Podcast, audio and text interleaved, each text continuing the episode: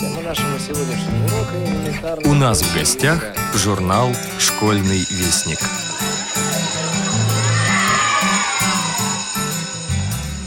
Что несешь с собой, апрель? Солнце, ручейки, капель, снег, веснушки, птичий гам и туманы по утрам.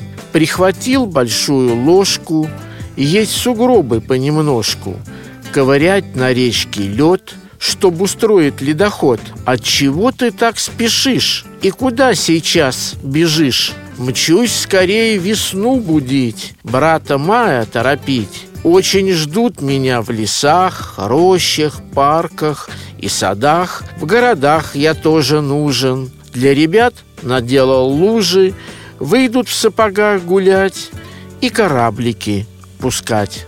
Ждут, я думаю, не только весну наши читатели и уважаемые слушатели Радио ВОЗ, но, надеюсь, ждут также и очередной номер журнала «Школьный вестник», Здравствуйте, уважаемые слушатели Радио ВОЗ. У микрофона Юрий Кочетков. И сегодня я с удовольствием расскажу вам о содержании 4 апрельского номера нашего журнала. До недавнего времени одной из самых трудных, а подчас и неразрешимых проблем в жизни слабовидящего и незрячего человека оставалась свободная комфортное и безопасное передвижение в больших городах и в первую очередь поездки в метрополитене. Даже для коренных москвичей или жителей Санкт-Петербурга и тем более для тех, кто впервые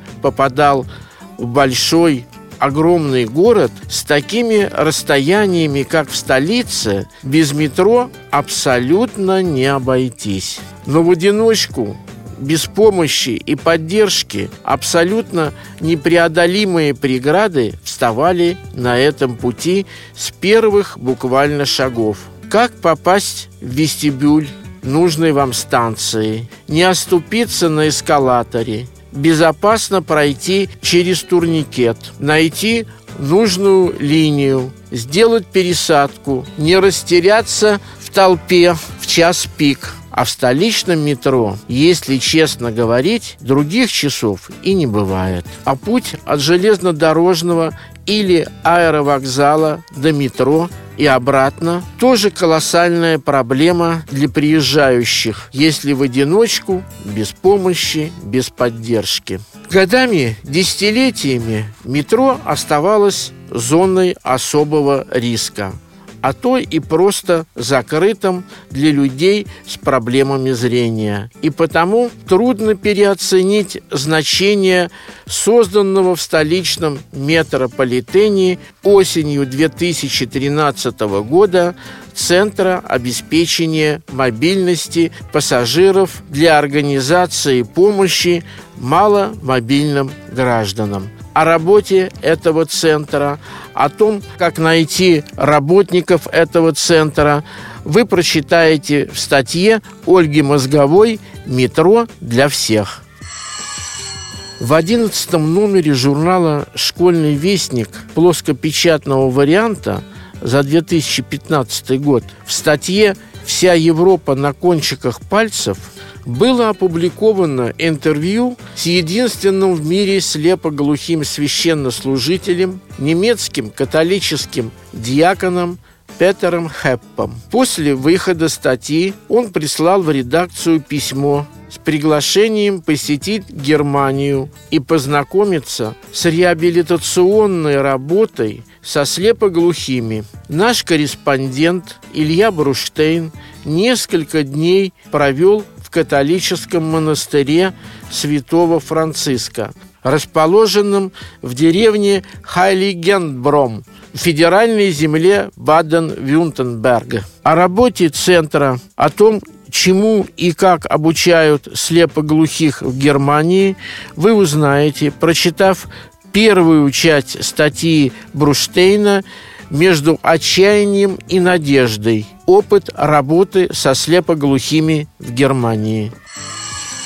Человек с самых древних времен смотрел на звездное небо. Но могли ли наши далекие предки, выискивая на ночном небосводе знакомые созвездия, предположить, что их потомок однажды покорит космос. Однако первыми в космосе оказались не люди, а животные, безмолвные первопроходцы космических трасс. Они на несколько десятилетий раньше людей начали осваивать космос, оставив свой, может быть, даже более героический след покорении космоса, чем люди. Я рекомендую вам прочитать интереснейшую статью о собаках-космонавтах, которая так и называется «Первые покорители космоса».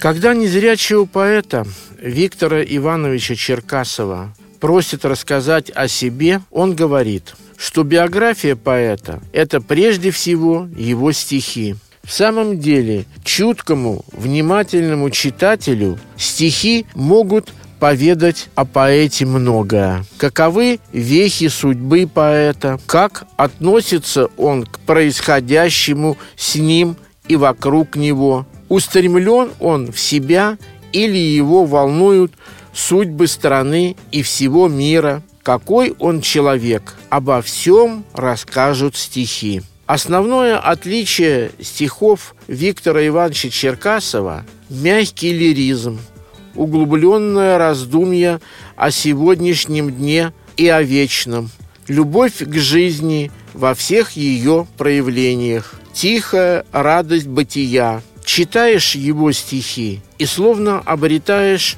добро мудрого собеседника. В этом году Виктор Иванович Черкасов отмечает свой 75-летний юбилей. Он родился 22 апреля 1941 года в Махачкале. От всей души, от себя лично и от всех сотрудников редакции журнала «Школьный вестник» поздравляем вас, дорогой Виктор Иванович. Будьте здоровы и счастливы. В этом номере вы найдете также очередной урок бисероплетения, все наши постоянные рубрики и рельефно-графические иллюстрации, скафандр космонавта и поверхность Луны. Вот и все. До новых встреч в эфире. С вами был главный редактор журнала «Школьный вестник» Юрий Кочетков. Первые покорители космоса. Человек с самых древних времен смотрел на звездное небо. Но могли ли наши далекие предки, выискивая на ночном небосводе знакомые созвездия, предположить, что их потомок однажды покорит космос? Однако первыми в космосе оказались не люди, а животные. Безмолвные первопроходцы космических трасс. Они на несколько десятилетий раньше людей – начали осваивать космос, оставив свой, может быть, не менее героический след в покорении космоса, чем люди. Путь человека в космос начался с полетов в небо, с полетов воздушного шара, наполненного горячим воздухом. Изобрели и построили первый такой шар французы братья Монгольфье. После долгих экспериментов они решились наконец поднять на воздушной сфере человека. Но чтобы не рисковать человеческой жизнью, надо было убедиться, что полет безопасен было решено посадить в корзину шара животных. Первыми покорителями больших высот стали овца, утка и петух, совершившие путешествие на воздушном шаре в 1783 году. Воздушное путешествие отважных животных длилось недолго, около 8 минут. Шар поднялся на высоту 450 метров, его отнесло на 3 километра от точки взлета. Все трое прекрасно перенесли полет. Только петух отчаянно хлопал крыльями, но это, скорее всего, от избытка чувств. И таким образом открыли путь в небо людям. Дорогу в космос тоже прокладывали животные. С их помощью испытывались различные оборудования и системы жизнеобеспечения, чтобы получить ответ на главный вопрос начала космической эры – как будет себя чувствовать живое существо в условиях невесомости. Послевоенные годы ракетные технологии бурно развивались и в нашей стране, и за рубежом. И возможность доставки человека за пределы земной атмосферы и на околоземную орбиту стала вполне реальной. ученые приступили к разработке и испытанию соответствующих космических аппаратов. Их первыми пассажирами, конечно же, стали представители мира животных. В 1950 году в научно-исследовательском испытательном институте авиационной медицины была начата первая научно-исследовательская работа в области космической медицины. Объектами исследования поначалу стали мыши, крысы, морские свинки. Но эксперименты с такими животными можно проводить только в лабораторной обстановке. Из высших животных в биологическом отношении ближе всех к человеку стоят обезьяны, но работа с ними слишком сложна. Они существа с особым характером и трудно поддаются специальной тренировке, медленно привыкают к необычным условиям. Американцы все же посылали в космос обезьян, но в состоянии глубокого наркоза, а это существенно влияет на ценность результатов эксперимента, так как наркоз выключает деятельность коры головного мозга. В конце концов, советские ученые остановились на собаках. Их физиология хорошо изучена. Они сравнительно легко поддаются обучению, быстро осваиваются в непривычных условиях и достаточно спокойно ведут себя при фиксации в специальном снаряжении. Предпочтение отдали дворнягам. Медики считали, что дворовые собаки с рождения вынуждены бороться за выживание и лучше переносят стрессовые ситуации. При выборе кандидатов в космонавты не забывали и о внешнем виде, ведь их фотографии будут во всех газетах, поэтому выбирали собак красивых, с умными мордочками. В Виварии института собрали 32 дворняги, которых наловили в московских дворах. Отбирали их по строго заданным параметрам, определенным весом и ростом не выше 35 сантиметров. Параметры соответствовали размерам кабины и еще одному требованию. На теле животного надо было закрепить множество датчиков. Осенью 1950 года прошедшие конкурс собаки дворовой породы приступили к интенсивным тренировкам. Потом советские газеты писали – за несколько месяцев собаки прошли все виды испытаний. Они могут длительно находиться в кабине без движения, переносить большие перегрузки, вибрации. Животные не пугаются звуков, умеют сидеть в своем экспериментальном снаряжении, давая возможность записывать биотоки сердца, мышц, мозга, артериальное давление, характер дыхания и так далее. К лету 1951 года была завершена подготовка первых 14 собак. Первый запуск собак в суборбитальный полет состоялся рано утром 22 июля 1951 года с полигона Капустин-Яр. Ракета с аппаратом, в котором находились испытатели «Дезик» и «Цыган», самые спокойные и тренированные члены отряда, поднялась на 87 километров 700 метров. Сработало отключение двигателя, головная часть с животными отделилась, и через 15 минут парашют плавно опустился неподалеку от стартовой площадки. Участники эксперимента бросились к спустившемуся аппарату. Первые, добежавшие до кабины, уже смотрели через иллюминатор. Слышны были их громкие крики «Живые! Живые!». Обе собаки по всем показателям чувствовали себя хорошо. Это означало, что живое существо может переносить перегрузки подобного полета и кратковременную невесомость. Через неделю был произведен аналогичный запуск, в котором участвовали уже летавший Дезик и его новая напарница Лиса. На Дезике планировалось изучить влияние повторного полета на собаку. При падении капсулы парашют не раскрылся, и обе собаки погибли. Сразу же после трагедии первого выжившего испытателя, цыгана – от полетов отстранили. Его взял к себе председатель госкомиссии академик Благонравов. Космических щенков дарили как ордена за особые заслуги. В этой серии экспериментов состоялись еще четыре запуска, в которых участвовали собаки Мишка, Чижик, Смелый, Рыжик, Зип и Непутевый. Зип изначально к полетам не готовился. Его место должен был занять пес по кличке Рожок. Лаборант, выводивший собак на прогулку перед стартом, случайно спустил рожка с поводка, и тот убежал в степь. Других подготовленных собак на полигоне не было.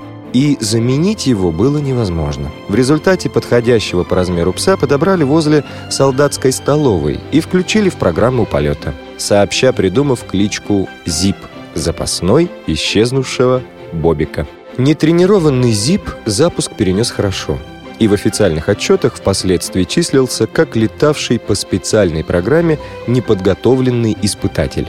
Когда Сергею Павловичу Королеву стало известно об этой подтасовке, он совсем не рассердился, а сказал, да на наших кораблях в космос скоро будут летать по профсоюзным путевкам на отдых. В ходе второй серии экспериментов 1954-1956 года проводились работы над обеспечением безопасности животных в скафандре при разгерметизации кабины и катапультировании в верхних слоях атмосферы. Первый запуск этой серии был осуществлен с собаками Рыжиком и Лисой. Животные перенесли полет и катапультирование благополучно. Всего прошло 9 стартов, в которых принимали участие 12 собак. Пять из них погибли. В частности, при запуске «Лисы» и «Бульбы» при взлете ракету повело в сторону. Стабилизационные рули сработали слишком резко, и собак по инерции выбросило из кабины. Не совсем обычно закончился полет собаки-малышки – с земли было видно, как парашют со спускающейся тележкой порывами ветра стало относить в сторону. Спустя несколько минут парашют вообще исчез из виду. Высланные на поиск вертолеты не смогли обнаружить малышку ни в тот день, ни на следующий. Хотя яркое пятно парашюта должно было быть заметно издалека. На третий день некоторые члены комиссии уже были уверены, что собака погибла. Но Королев разрешил обследовать район возможного приземления на машине. Когда под вечер члены поисковой группы уже отчаялись ее найти, один из солдат вдруг попросил «Давайте еще вон ту кочку посмотрим». За кочкой лежала тележка с малышкой, но почему-то без парашюта. Собака в скафандре была жива, проведя три дня без еды. Дышать она могла. В шлеме был предусмотрен лючок, который автоматически открывался на высоте 4000 метров и обеспечивал доступ воздуха. Как потом выяснилось, тележка приземлилась около отары овец. Пастух отрезал парашют и ушел с отарой подальше от этого места. В 1957 году было принято решение запустить спутник с живым существом на борту. Уже был накоплен опыт кратковременных вертикальных полетов собак. Но сейчас собака в космосе должна была пробыть несколько дней. Ученые, биологи и медики должны были предусмотреть, как она будет переносить невесомость, вибрации, перегрузки на взлете, температурные перепады. Был разработан специальный автомат кормления. Автоматический контейнер, в герметичных ячейках которого была желеобразная питательная смесь. Два раза в сутки автомат открывал крышку контейнера с пищей, богатой белками, жирами, углеводами, витаминами и водой. Был разработан и оптимальный рацион питания собаки. Начался отбор кандидатов на первый в мире многодневный космический полет живого существа – по рекомендациям телеоператоров и фотографов было решено отбирать белых собак, потому что они лучше выглядели в кадре. Из десяти отобранных собак на полет претендовали три – Альбина, Лайка и Муха. Альбина уже совершила два суборбитальных полета, но она ждала потомства, и решили, что она будет дублером. Муху не выбрали из-за небольшой кривизны лап – что выглядело бы некрасиво на фотографиях, и ее сделали технологической собакой. На ней тестировали работу аппаратуры и различных систем. Перед полетом лайки сделали операцию, в ходе которой установили датчики дыхания на ребра и датчики пульса около сонной артерии. В течение последнего этапа собаку тренировали длительное время в макете контейнера – ее сажали на несколько часов в кабину, где она привыкала к кормушке, ношению датчиков, комбинезона и ассенизационному устройству и замкнутому пространству. 3 ноября 1957 года в половине шестого утра по московскому времени с космодрома Байконур стартовала ракета со вторым искусственным спутником Земли. На борту спутника в космической конуре, величиной со стиральную машину, находилась дворняга двух лет от роду, весом около 6 килограмм по имени Лайка.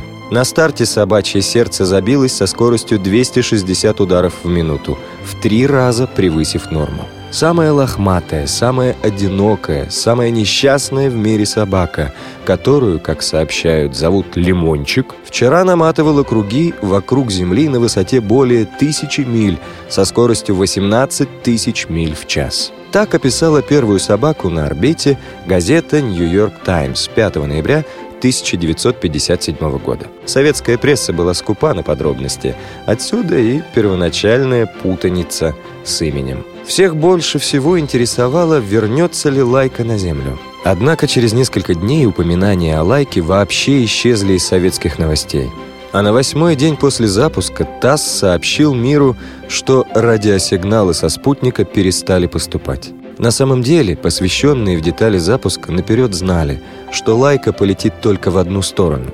Было рассчитано, что собака проживет на борту неделю. Именно на этот срок были предусмотрены запасы пищи и кислорода – а чтобы животное не мучилось после того, как воздух закончится, конструкторы придумали устройство, с помощью которого будет сделан усыпляющий укол.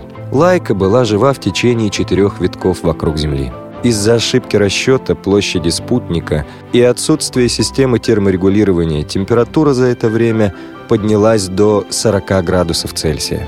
Собака умерла от перегрева. Многие сотрудники, участвовавшие в подготовке лайки, психологически тяжело перенесли смерть собаки. После полета, не вернувшейся на Землю собаки Лайки, в 1957 году Королевым была поставлена задача подготовить собак для суточного орбитального полета с возможностью возвращения обратно в спускаемом аппарате. Для эксперимента были отобраны 12 собак, весом не более 6 килограммов, высотой до 35 сантиметров, в возрасте от 2 до 6 лет. Отбирались только самки, потому что для них проще было разработать ассенизационное устройство, а проще говоря, туалет. Несколько месяцев претендентов приучали к длительному пребыванию в кабинах малого объема, в условиях длительной изоляции и шума. Собаки привыкали к приему специальной пищи из автоматов кормления, ношению одежды и датчиков, к туалету – 28 июля 1960 года в Байконуре ракета-носитель вывела на околоземную орбиту корабль-спутник, в котором находились две собаки – лисичка и чайка. Из-за аварии ракеты-носителя пуск закончился неудачей. Она упала и взорвалась. Собаки погибли. После катастрофы было принято решение о запуске собак-дублеров – «Белки» и «Стрелки». Белка была лидером в команде, самая активная и общительная. На тренировках показывала лучшие результаты и первая научилась лаять, если что-то происходило не так. Стрелка была робкой и немного замкнутой, но очень дружелюбной.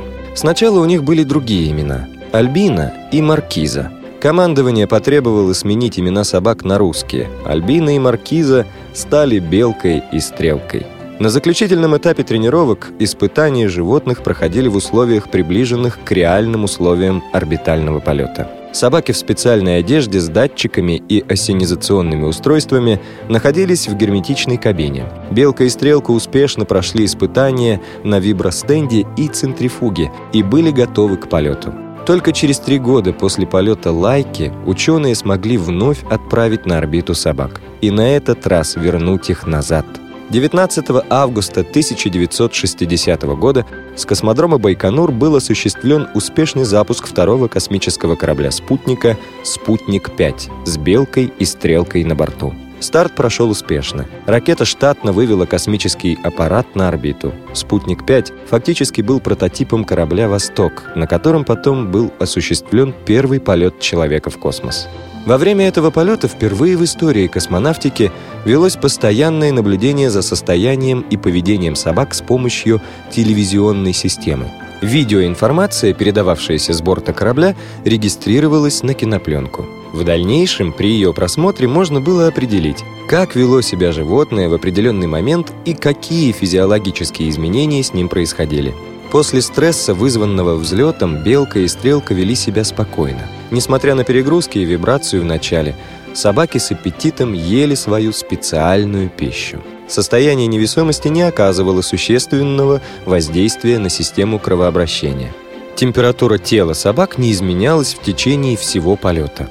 Однако после четвертого витка вокруг Земли белка почему-то стала крайне беспокойна, пыталась вырваться из привязных ремней и лаяла. Ее стало тошнить. Но послеполетные анализы не выявили у белки особых отклонений от нормы. 20 августа на 18-м витке с Земли была дана команда на спуск. Через некоторое время спускаемый аппарат успешно приземлился в 10 километрах от расчетной точки. Программа была выполнена полностью.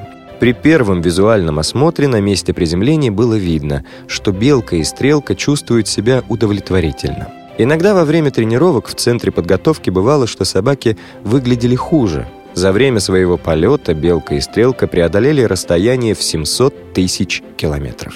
Биохимические исследования показали, что суточный полет вызвал у белки и стрелки реакцию типа стресс. Но на Земле эти отклонения быстро возвратились к исходным значениям. Было сделано заключение о временности данной реакции во время полета. Заметных изменений в обмене веществ также не было обнаружено. Ученых насторожили некоторые особенности физиологического состояния белки, которая после четвертого витка вела себя очень беспокойно. Хотя ее попутчица, стрелка, весь полет провела спокойно. Никаких отклонений в проведенных после полетных анализах у собак не наблюдалось. Были сделаны выводы, что необходимо осторожно подходить к вопросам планирования предстоящего полета человека в космос и ограничить полет первого человека в космос минимальным количеством витков. Так что Белка фактически предопределила одновитковый полет первого космонавта Юрия Гагарина. Белка и Стрелка провели в космосе 25 часов и вернулись на Землю знаменитостями. Новость об удачном полете Белки и Стрелки в космос мгновенно облетела весь мир. На следующий день после возвращения собак из космоса была организована пресс-конференция в ТАСС, в которой они были главными героинями. Легендарные собаки сразу же стали всеобщими любимцами. Позднее о «Белке и стрелке» были написаны книги, сняты множество документальных и анимационных фильмов. Выпускались памятные почтовые марки с их изображением. Первая по популярности в мире поисковая система Google по случаю праздника или круглой даты какого-нибудь события свой стандартный логотип у региональных доменов меняет на праздничный, имеющий определенную тематику.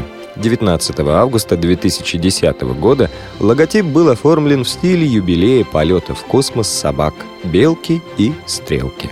Дальнейшая жизнь «Белки и стрелки» прошла в вольере Института авиационной и космической медицины. При этом их возили на показ в детские сады и школы. Через несколько месяцев стрелка принесла потомство. Все шесть щенков были здоровы. Одного из них, девочку по имени Пушинка, пристроили в Белый дом. Хрущев подарил ее супруге президента США Джона Кеннеди. Белка и Стрелка дожили до глубокой старости и умерли своей смертью. После триумфального полета «Белки и стрелки» собаки поднимались в космос еще четыре раза. За весь период экспериментов вплоть до весны 1961 года было запущено 29 ракет с животными. В полетах участвовали 48 собак. Некоторые благополучно летали на ракетах по 2, 3 и даже 4 раза. В космосе побывали 9 собак. Однако не всегда эксперименты заканчивались благополучно. За это время погибли почти 20 собак. Собаки гибли от разгерметизации кабины, отказа парашютной системы, неполадок в системе жизнеобеспечения. В отличие от белки со стрелкой, к лайке земная слава пришла уже после смерти. История этой собаки трогает людей и сегодня. Писатели-фантасты сочиняют истории о спасении лайки инопланетянами. Рок-музыканты посвящают ей песни. От имени лайки пишут блоги, в интернете. 11 апреля 2008 года в Москве на территории Института военной медицины, где готовился космический эксперимент, был установлен памятник Лайке. Скульптор Павел Медведев. Двухметровый памятник представляет собой космическую ракету, переходящую в ладонь, на которой гордо стоит Лайка. Текст читал Дмитрий Гурьянов.